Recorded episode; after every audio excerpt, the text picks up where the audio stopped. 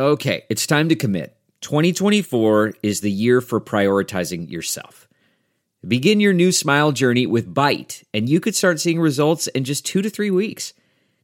Just order your at home impression kit today for only $14.95 at Byte.com.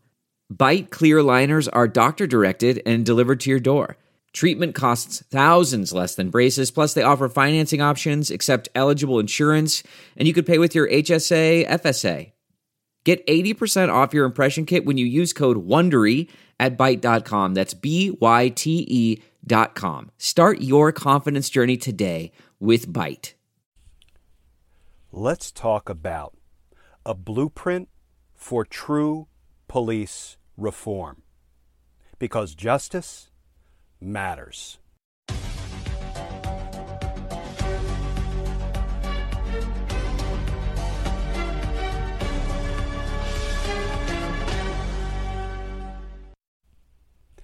Hey, all. Glenn Kirschner here. Welcome to episode three of my podcast, Justice Matters. We're going to take on a big topic today the topic of how to go about reforming policing in our country. Why are we talking about this? Well, this is always something we need to talk about, but you know what? It's happened again. It's happened again. A young man by the name of Jacob Blake was shot seven times in the back by a police officer. It's happened again. Jacob Blake, who was walking to his car, about to get into his car, his three young children in his car. Jacob Blake was unarmed and he was shot in the back by a police officer seven times. Jacob Blake now joins a long list of victims of African American men and women killed by police officers in excessive force incidents. No justification, no lawful justification for what was done to the George Floyds and the Breonna Taylors, the Eric Garners, the Rayshard Brooks, the Ahmaud Arbery's, and you know we could go on and on. Jacob Blake now joins that most horrific list of victims, African American citizens killed by police officers with no lawful justification. And in the aftermath of so many of these horrific murders, unjustified killings, momentum builds Momentum builds for reform. And then it recedes. And then it happens again. And momentum builds. And then it recedes. And I have to admit, when the momentum built after what those police officers did to George Floyd, after that officer put his knee on George Floyd's neck for nearly nine minutes strangling the life out of him as his fellow officers assisted, the momentum was like nothing I had seen in a long time. What happened in the aftermath of the George Floyd murder was inspirational. And it left me full of hope and optimism that finally finally, we're going to tackle the, tackle the difficult issue of police reform. You know, when you think about it, we have been through so much during the past three and a half, going on four years of the Trump administration, right? We have been abused, mistreated, we have had crimes committed against the United States and against we the people by a runaway, corrupt, criminal abusive administration. Donald Trump, as enabled by Bill Barr, and all of the other ne'er do wells, the Pompeos, the Mulvaneys, the Mnuchins, right? And we've been victimized by COVID, by the coronavirus. I mean, we have been through a heck of a lot as a country and as a people over the last three and a half years. And yet, none of it drove us to the streets in massive numbers to protest, to insist on change, until we saw what those officers did to George Floyd. And then we hit the streets. We hit the streets in huge numbers. We hit the streets all over the country. Worldwide, there were protests of the kind of police abuse that we all saw of George Floyd. Boy, did momentum build. And then it began to recede. And now it's happened again. Jacob Blake, shot in the back seven times by a police officer. Jacob Blake, who was unarmed, getting into his car with his children. And here we see momentum building again. And Congress, of course, has done nothing. Congress likely will do nothing until a new Congress is sworn in in January. But we can't let it recede again. We can't let it recede again. The tide of change needs to continue rising. Because if not now, then when? If not now, I fear perhaps never. So, what about now? What about now? What about if we tackle police reform in a serious way? And I'm going to talk about how I see reform having the best shot at working for everybody moving forward. But we all know we're not going to succeed in changing anything between now and November, when Donald Trump loses in a landslide, or between now and January, when Donald Trump has attempted to burn the country down, at least figuratively, perhaps literally, between November and January. You know, pardons for everybody, loot the treasury, who knows what else Donald Trump will pull on his way out the door. You know, we have a racist in the White House. We can't expect true police reform until he's gone. We have Republicans who enable the racist in the White House. We can't expect true reform, equality based reform, until all of these Republican enablers are voted out. I wish that wasn't the case. I wish the Republicans would get together with the Democrats and engage in true reform, big reform, not piddly little policies and procedures and prohibition reform. We're going to talk about that in a minute. Big reform because it's doable. Not now, not until January, but it is doable.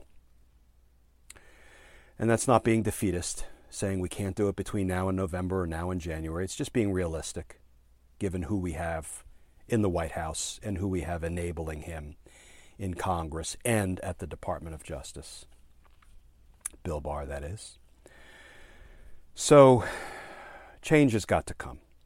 Change has got to come. Some people say, well, the way to fix policing is to change the policies and the procedures and the protocols. You know, we have to prohibit chokeholds and we have to prohibit deadly force unless it is objectively and unqualifiedly necessary to present to prevent, excuse me, the death of another. We have to prohibit these things. You're going to hear me flipping my papers because, as I've said in the past, if you've listened to earlier episodes, um, I go old school. I don't use computers. I use legal pads and pens. I don't use a teleprompter. I use a whiteboard. I am as low tech as low tech comes. I also happen to be E incompetent. So, as I've said in the past, when you hear my paper rustling, um, we don't call that a mistake because I don't know how to edit it out. We call that a behind the scenes glimpse. So, there's a behind the scenes glimpse. okay. So, people say we need to prohibit things. That's how we change policing. We prohibit chokeholds. Let's just take that one example. We prohibit chokeholds. Sounds like a good change in policy, right? But if we could change the nature of policing by prohibiting certain things, then we probably wouldn't be experiencing the chronic problem of policing, disparate policing, affecting the African American community as it does, right? Think about this.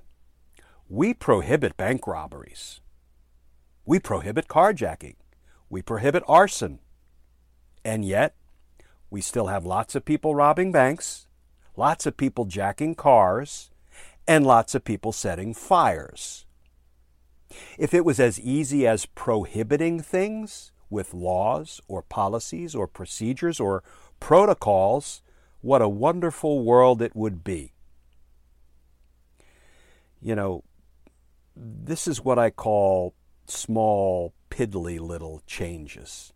This doesn't change the nature of policing by prohibiting a chokehold or by enacting policies directing how officers should or should not behave. That's not the way to reform policing in America. But before I set out what I believe is an imminently doable three part plan to reform policing in America, let me just share with you where I get my perspective, what my frame of reference is, my experiences, my background, all of which informs why I really believe a three part reform plan is imminently doable and, frankly, it must be done. It must be done. If not now, when? Let's not let it recede again. So, my perspective, as some of you may know if you've watched me on MSNBC or, or dialed up my YouTube channel videos or listened to earlier podcasts, I'm a 30 year federal prosecutor. I started out as an Army JAG in the 80s, prosecuting court martial cases, handled lots of criminal appeals in the military, in the Army as a prosecutor in the appellate courts and then was honorably discharged after six and a half years of active duty and joined the United States Attorney's Office for the District of Columbia, part of the Department of Justice, and served there for almost a quarter of a century. Um, handling RICO cases and murder cases, and I was the chief of the homicide section at the DC U.S. Attorney's Office, so um, I was involved in a fair share of prosecutions, um, both as the trial court prosecutor and as the supervisor. I never left the trial court, even as a supervisor. When I was chief of homicide, I continued to try murder cases with my my junior prosecutors because uh, it was a win-win. Um, I always needed the help, and um, I'd like to think it was a learning experience for the young prosecutors as we tried cases together. And in my 30 years as a prosecutor, I've worked with as many law enforcement agencies as I think it's humanly possible to work with. So I got to know officers and agents and investigators and detectives across the whole spectrum of policing.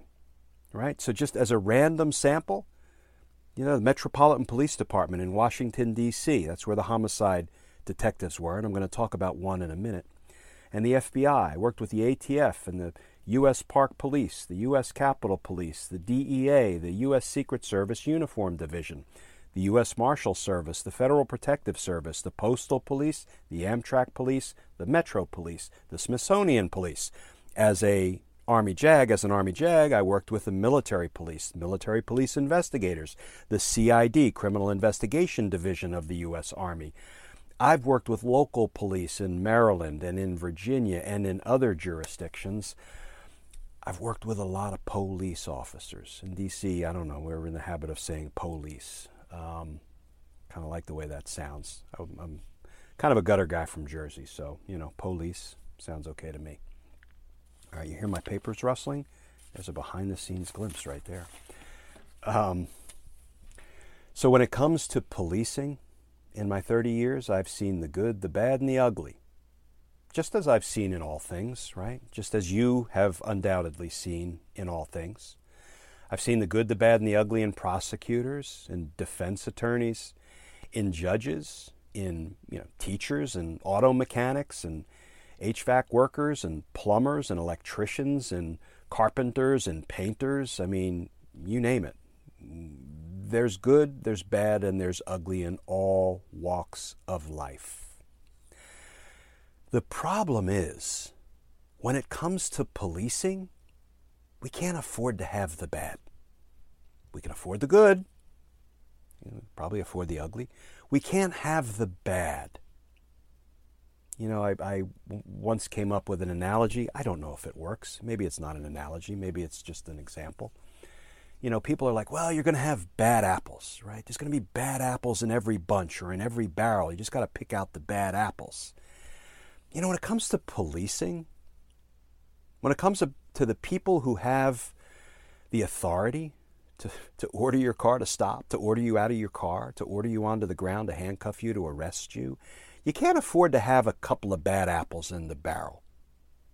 You know, you can't just pick out those bad apples and have the balance of the barrel be pure. I mean, bad policing is like a, a drop of poison in a pot of chili.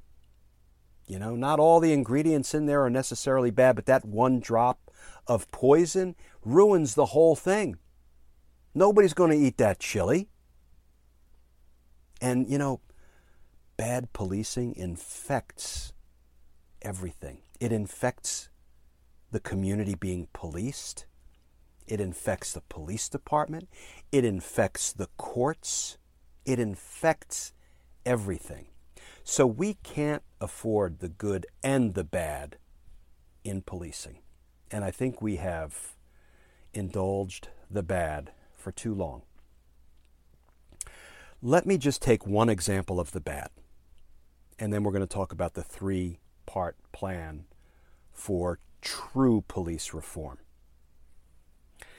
And the one example of the bad that I want to focus on for just a few minutes is what a bad police officer did to Eric Garner on July 17th of 2014. An officer by the name of Daniel Pent- Pent- Pantaleo. I think I'm pronouncing his name right. And before I talk about what happened, what was done to Eric Garner, I want to use this as an example of how we need to question everything when it comes to police reform. How we need to address everything. And I'm not big on the term in a holistic way, but you can't just say, well, if they'd only outlawed chokeholds, Eric Garner would be alive today. We have to question everything. So let's let's look at what happened to Eric Garner. Eric Garner was choked to death by a police officer for selling a single cigarette. Eric Garner was selling single cigarettes, which is against the law in that jurisdiction. And it ended, the sale of single cigarettes ended in Eric Garner being choked to death. So let's question everything. Let's question everything. A police encounter that starts with the sale of a single cigarette and ends in a man being choked to death. When I say let's question everything, why is it illegal to sell a single cigarette? Obviously, it's because there's a statute, there's a law that was passed by a, legislate, by a legislature outlawing the sale of a single cigarette, of single cigarettes. Why is that a crime? Should it be a crime? What is the purpose behind prohibiting, outlawing, making illegal the sale of a single cigarette? Because now we know the sale of a single cigarette can result in a police encounter that ends in the choking death of the person trying to sell that single cigarette. Some might say prohibiting the sale of a single cigarette is criminalizing behavior that really involves an economic issue. And policing as a crime the sale of a single cigarette arguably is designed to protect the economic interest of the local merchant who's selling packs of cigarettes. Some might say that outlawing the sale of a single cigarette is a law that, in fact, results in a, a disparate impact in minority communities where maybe there is a greater likelihood that folks are going to sell a single cigarette in their quest to make ends meet than a white kid in the suburbs is likely to sell a single cigarette. Now, I didn't say the law was intended to have that disparate impact, but you know what? I don't care. And I don't think we should care if the law is intended to disparately impact minority communities. I just think the question needs to be asked Does the law disparately impact minority communities? Because you know what they say about the road to hell being paved with good intentions.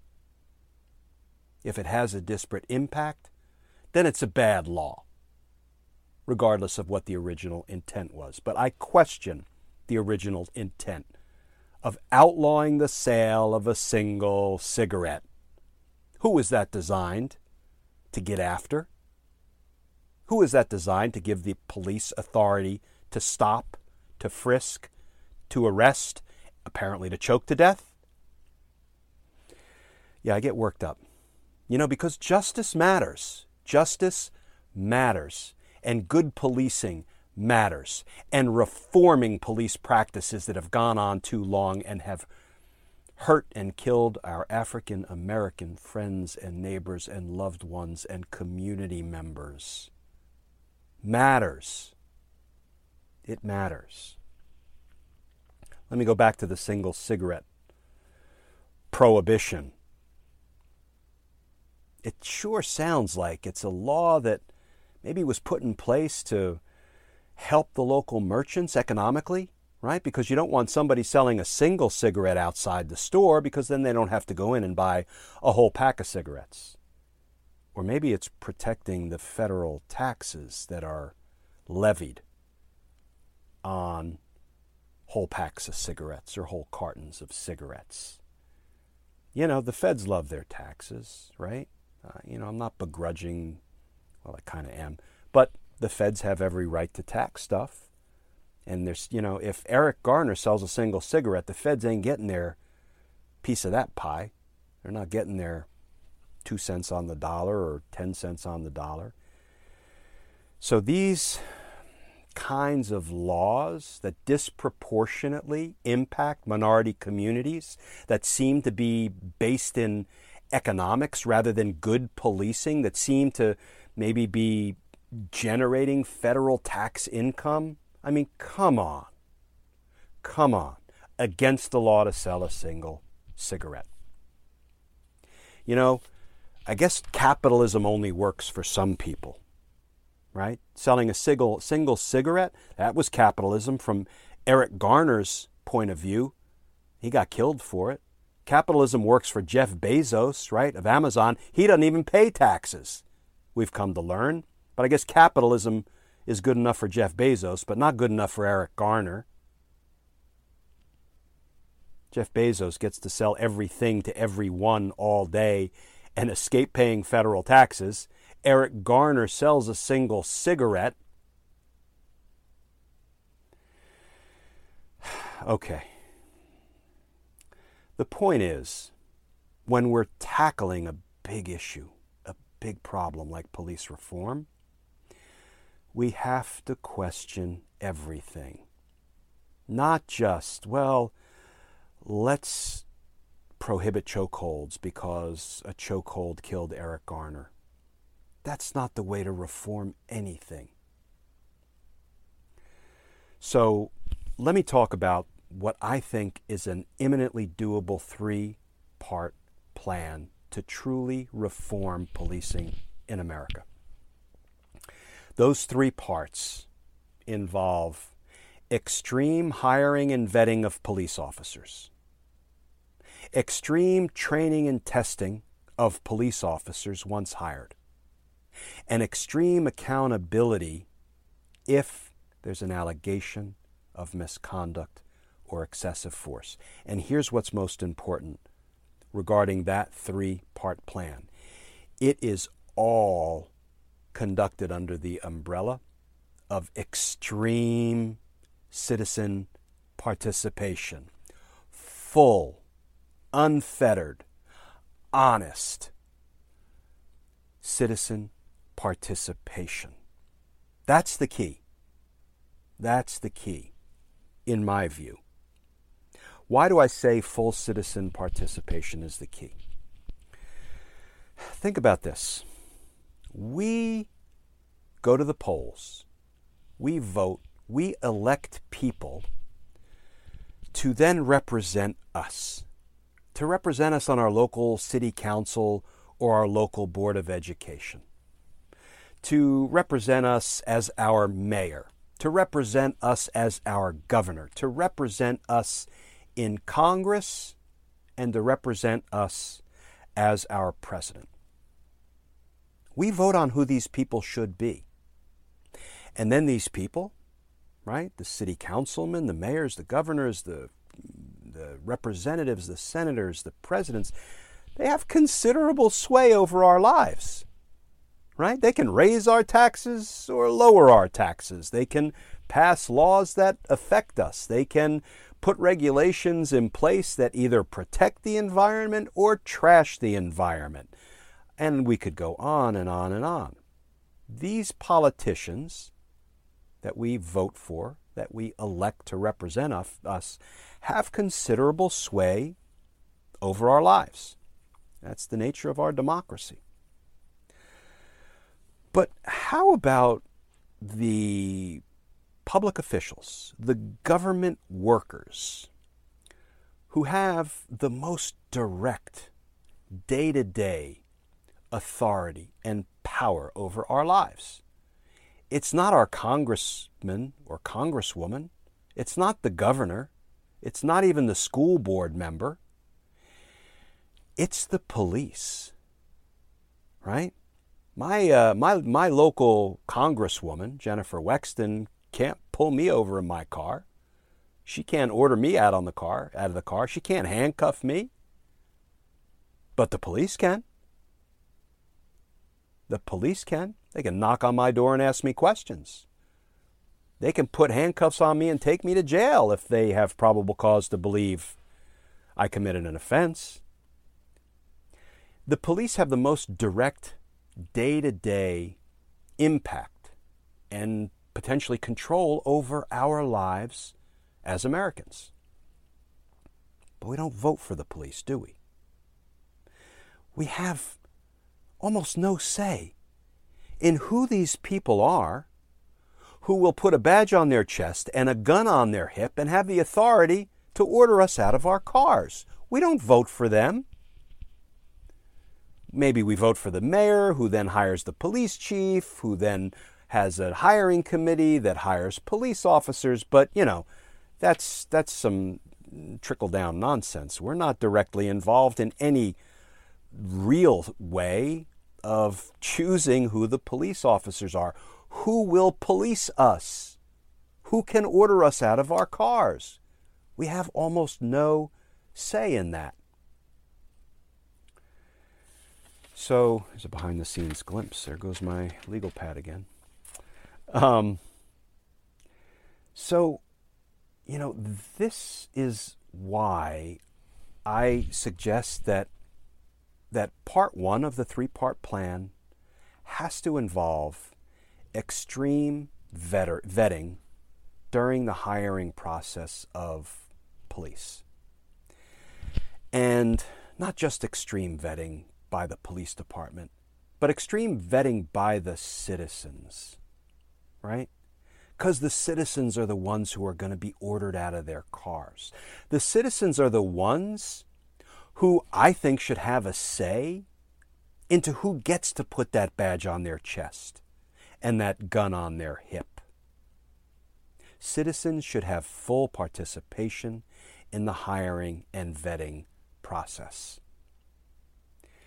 You know, when I say extreme vetting, it's tough to hide who you are these days, right? Social media, I mean, almost everybody's lives are kind of out there for all to see. You know, some people more, some people less. But if you want the kind of power that comes with a badge and a gun and the ability to order me out of my car, I want to make darn sure you're the right kind of person, in it for the right kind of reasons. I want to make sure you're not racist, you're not a bully, you're not power hungry, you're not intolerant of anyone, whether for racial reasons, national origin reasons, ethnicity reasons, religious reasons sexual orientation reasons. Because if you're intolerant of African Americans, if you're intolerant of LGBTQ community members, if you're intolerant, then guess what? You need not apply to put that badge on your chest and have the power to order me out of my car. And if you're the kind of person who is drawn to policing, is drawn to public service. You should welcome extreme vetting. You, your life should be an open book. I want to see, as a member of the citizen brigade that gets to participate with the police department in the hiring and vetting of future police officers, I want to see that applicants' social media, inside and out. Because there are people who may be successful at hiding who they are when they're walking around the streets, but they may be a little bit more forthcoming and transparent when they're on social media and they think they have a little bit of anonymity. I want to see their social media posts, all of them, across every platform. I want to see what kind of tattoos they have because I have seen police officers with racist tattoos. I want to be able to interview a, an applicant's family, friends, colleagues, former employers. I want that applicant to be an open book, and I want them to be comfortable being an open book.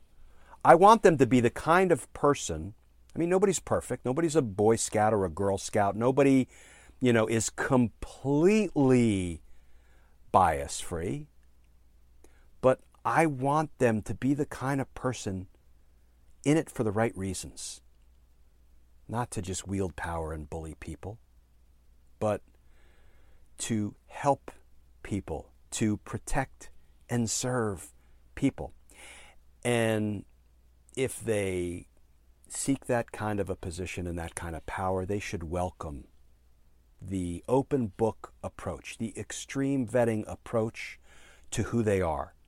So the people to be policed, P O L I C E D, the community that will have to comply with this officer's order to stop the car, get out of the car, get on the ground. So the citizens can have confidence that it's an order that is given from a place of true honor and duty and protecting and serving the community, and it's necessary. So, extreme vetting of applicants with full citizen participation. Because if you get a bad apple, you can prohibit all the chokeholds you want. And the bad apple is not going to comply they're going to go about doing what bad apples do. They're going to choke people. They're going to shoot people in the back seven times. They're going to kneel on somebody's neck for nearly nine minutes until he's dead. That's what bad apples do, even if they are subject to all the prohibitions in the world. So, you know, when I say that nobody's a Boy Scout or a Girl Scout. Nobody's perfect. Um, you know that that certainly is is true, but you know you don't have to be perfect to be a police officer. You just have to be in it for the right reasons. And you know what? I hate when people confuse kindness with weakness. You can be a kind police officer and not be weak. In fact, I think kind police officers are the best police officers. Can I give you one example from my own life, from my own history? There is a big, gruff homicide detective who's now retired. And I'm not going to name him because I didn't ask his permission. But um, he, when you look at him, it's like, man, that's that's one tough sob right there. Man, that guy must go out in the street and knock heads when he's investigating murder cases in Washington D.C. Big, gruff, strong detective. And he was my lead detective in a homicide case. I had lots and lots, unfortunately, and lots of homicide cases over the years. He was my lead detective, and um, one of my witnesses was the girlfriend of the defendant. The defendant had shot a young man. I, I don't even remember why, um, and there's never a good reason to kill another human being. He shot a young man, and then he ran into his apartment that he shared with his girlfriend, and he had blood on his clothes, and he admitted to her what he did, and he changed his clothes, and then he fled because the police were responding to the sound of gunshots. And this 16 year old young lady was a witness for me, for the prosecution, and she was none too thrilled to have to testify against her boyfriend. Um, and that is a difficult, difficult circumstance for anybody to be in, testifying at a criminal trial, a public trial, where, in my experience, the defendant's friends would often pack the courtroom, eyeball the witnesses, and then follow them back to their neighborhoods, not to make nice with them, but for uh, nefarious reasons. And this 16 year old young lady was none too pleased about having to testify, but she was prepared to go through with it. She was strong, she was brave. Um, she knew that she had to do the right thing. But it was a struggle. It was hard. It was hard getting her to the courtroom. It was hard um, getting her through her testimony, but, but she did it. And afterwards, um, we were in the witness room right behind the courtroom on a break from the trial, and she was she had fallen apart on the stand in an understandable way, an emotional way. She cried and she was cross examined vigorously by her boyfriend, the defendant's attorney. But um, she stayed strong. And then we were in the witness room right after she stepped down from the witness stand, and she was just completely falling apart. She was crying. She was, you know, very, very distraught. And the homicide detective, big old gruff detective that he was, said, um, Darlin, he called her Darlin, darling, take a couple of deep breaths and, um, and then let's talk. And she tried. She choked back the tears and she tried to calm down. Um, and he said, you know, all sorts of nice things about how she did the right thing, how proud he was of her, and how, you know, her boyfriend took it upon himself to take another human life, and all she was doing was testifying truthfully about you know what she knew, and the resp- he bore the responsibility, the defendant, not her. And then she kept crying, and he said, "You know, um, what would make you feel better right now?" And through the tears, she said, "I could use some new shoes." And this detective said, Darling, let's go get you some new shoes. And he took her out to lunch and he bought her new shoes. And then he dropped her home to her mother's house. And that's policing too. That is also policing.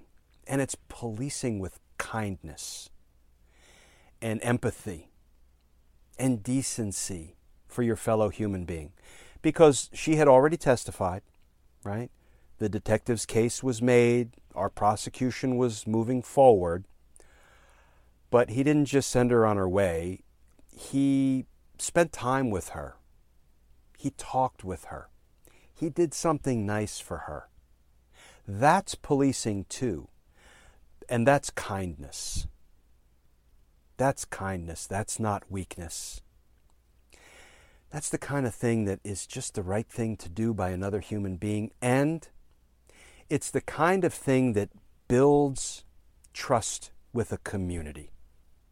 Because you know she went back and told friends that story too. And that's what we need from our police officers kindness, not to be confused with weakness. So, the bottom line is we need the right people to wear the badge, to strap the gun to their hip, and to do right by people, to protect and serve with kindness and with empathy and with strength. Strength is necessary. And the other thing before I move on to point number two is, you know, we have to look at the demographics and the people that we vet and that we hire. You know, the demographics should match the community they are policing to the maximum extent possible. An all white police force in a predominantly minority community is it's not destined for failure, but it's certainly not the best approach. So the police force, to the extent possible, should mirror the population. You need the right people, and that's why extreme hiring and vetting practices will go a long way with citizen participation in making sure we have the right people who are in it for the right reasons. And that takes me to the second point, and that is extreme training and testing with full citizen participation. Extreme training and testing. What do I mean by that? Well, all police officers, all new hires, go through rigorous training in the police academy and rigorous testing. And assuming they pass, then they are, you know, turned out into the streets to police. And the training and the testing can't possibly stop at the academy classroom doors, right? And I know it doesn't stop. I know that there is periodic training. I know that because for a couple of decades I took point on training Metropolitan Police Department detectives and um, and cadets, some of the newbies, in things like um, Miranda warnings, in things like custodial interrogations versus non custodial interviews, and things like um, uh, reinitiation of contact, we call it, after somebody invokes their Miranda rights. If they reinitiate contact with the police, then the police might have an opportunity to lawfully interview them or interrogate them, and um, and other topics, Fourth Amendment search and seizure, and I um, happily participated in and gave training for years and years and years as uh, Assistant United States Attorney in Washington, D.C., to the Metropolitan Police Department. So I know that training and testing is an ongoing process, but training and testing needs to go on um, I don't want to say weekly, I don't want to say monthly, but it needs to go on early and often. And all of it needs to involve full citizen participation. I mean, this really needs to be a partnership between the police and those being policed, right? It needs to be a contract, it needs to be a covenant. There should be a bond between the citizens being policed and the police officers. So, citizen participation in the training, is a must, in my opinion, because that's going to help build that covenant, that partnership, that contract between those doing the policing and those being policed. And the training and testing and training and testing should be, among other things, all about de escalation. Right? That is a term that we've heard so much and we see so little of it, at least in those incidents that are captured on cell phones and then get blasted out into the public's consciousness where the police have engaged in excessive force. De escalation, not escalation. And can I take a pause in my um, rant? Can we call this a rant? I'm going to let the blood pressure go down a little bit. Um, because I don't want to give the misperception that all police are bad, that all police departments are bad, that the majority of police officers are racist. They're not. I worked with thousands of officers and agents and detectives and investigators. And so many of them protect and serve honorably and honestly and ethically and in a way that really does a community proud. But a lot of them don't, folks. A lot of them don't. And those are the ones that are mistreating members of our community more often than not, minority members of our community, more often than not, African American members of our community, our brothers and sisters. So, when I say extreme training and testing with complete citizen participation, de escalation is the key. De escalation should be trained and taught and trained and taught weekly, monthly, over and over again until de escalation is like muscle memory.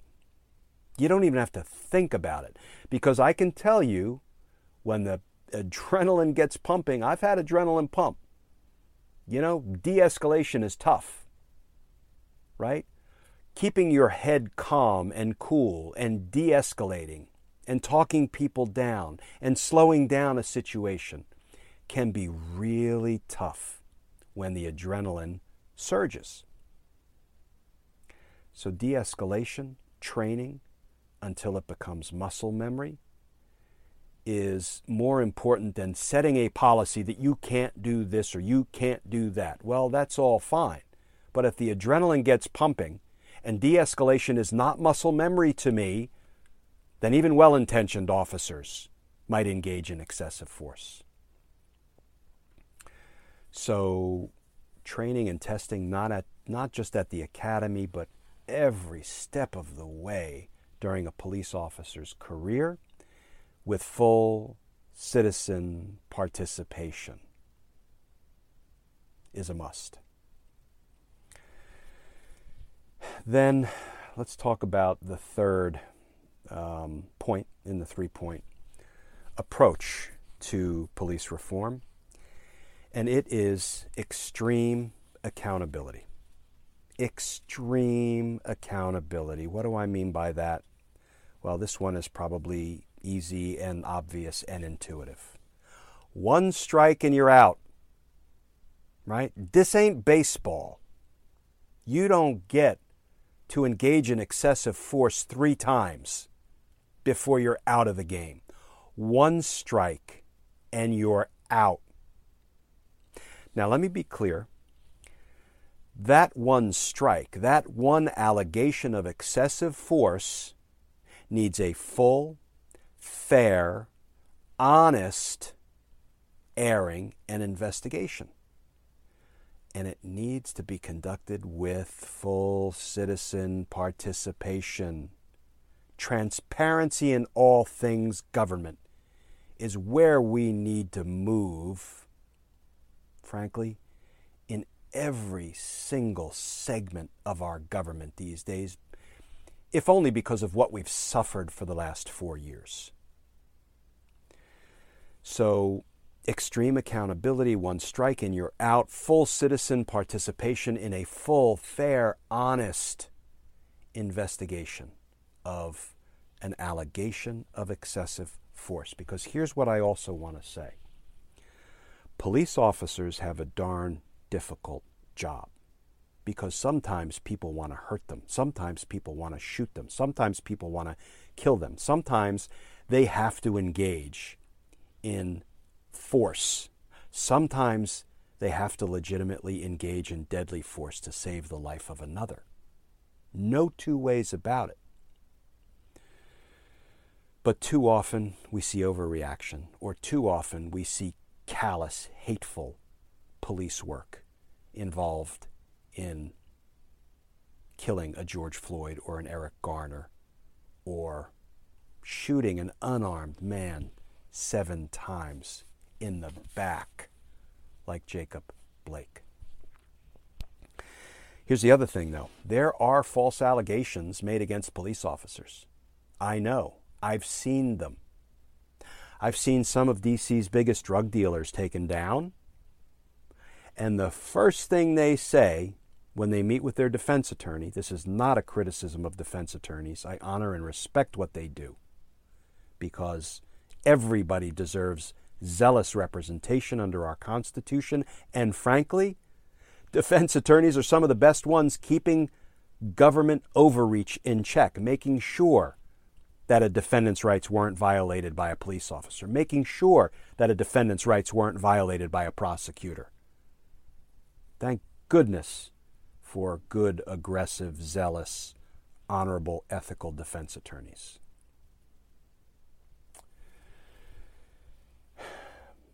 But sometimes there are false allegations leveled against police officers. I've seen drug dealers taken down, and the first thing they tell the defense attorney is, "Oh yeah, I had ten thousand dollars cash in my pocket," and and the cop stole it. The cop stole it. And when that allegation is made, there's a full investigation. And can I tell you how many times those allegations have been false?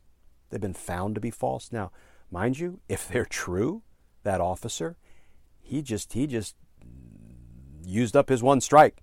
He's got to go or she's got to go.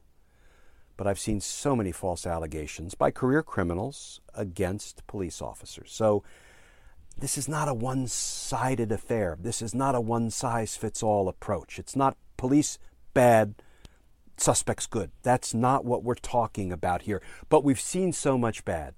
We've seen so much excessive force. We've tolerated it for so long that if not now, when? So when I talk about extreme accountability, one allegation of excessive force, that is fully, fairly, and honestly investigated with citizen participation in the investigation, in the hearings. Um, if it is founded, that is, if the officer engaged in excessive force, you got your one strike and you're out. And mind you, like I say, this ain't baseball, right? You don't get three strikes. You don't get to abuse three citizens one strike and you're out. You're out of this game and you're off this team, and you will not join any other team. You will not play in any other game. You're not going to take your one strike and join a different team and get a strike or two over there. You're not going to set foot on a playing field again after your one strike if you're a police officer who has engaged in excessive force. And this part's easy, folks. National Registry, I'm not, I'm not an original thinker. I didn't come up with this. National Registry for officers found to have engaged in excessive force. So that after your one strike, you're off the team you were playing for, and you're not going to join any other law enforcement team in the country. National Registry for Offenders somebody came up with the National Accountability Registry for Cops. The National Accountability Registry for Cops, or NARC. NARC. It's cute, right? The National Accountability Registry for Cops. Imminently doable, folks. Imminently doable. So, the three point plan to truly reform policing, extreme vetting and hiring practices with full citizen participation, extreme training and testing, de escalation as muscle memory with full citizen participation in the training. Citizens need to be there every step of the way. That's how you build trust. That's how you build a social contract. That's how you build a covenant. That's how you build respect respect in the community for the police force because those citizens who are involved every step of the way will go preach the gospel to the citizens every day. You know, heck, they should be required to. Civics organizations, meetings in the community, talking about the social contract between the police and the citizens as, as brought to life by citizen participation in part one, extreme vetting and hiring practices, part two, extreme training early and often, and part three, extreme accountability, one strike and you're out. You don't get to abuse three citizens. One strike and you're out, and you're out for good. So these are my thoughts. And, you know, my thoughts are informed by my 30 years as a prosecutor, having served with, worked with thousands of police officers, some of whom I prosecuted, some of whom did wrong. And when they do wrong, boy, you got to jump down on them with both feet because it's too important to have a few bad apples in the police barrel. It's too important to have the good, the bad, and the ugly. The bad have no place policing. But if you have the bad on the police force, all of the rules and all of the prohibitions and all of the protocols in the world will have no impact because the bad don't care about the rules or protocols. We've got to fix it, and we've got to fix it now. And when I say now, I do mean beginning in January, because now all we can do is spend 25 hours a day getting out the vote, working toward the November election, so that we vote in numbers too big to rig. Hashtag too big to rig. So we can move forward together in January with true reform of policing. Folks, as always, I hope you stay safe, and I very much appreciate you tuning into this, the third episode of my podcast, Justice Matters. Um, if you enjoy this, I hope you'll tune into my YouTube channel.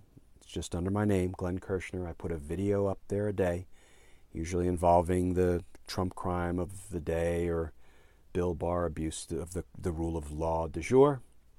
Um, you can also connect with me on Twitter, Glenn Kirschner 2. And if you're inclined to support my content and my efforts, um, you can go to my Patreon page, just patreon.com. You can become a patron, a Team Justice member, and there are um, different benefits that go along with the different levels um, that you can uh, participate in on patreon.com. So if you're inclined to support these efforts, um, I would be um, grateful and I would welcome you going over to my Patreon page and becoming a sponsor and a patron. All right, I will talk to you all next week um, on our next episode of Justice Matters.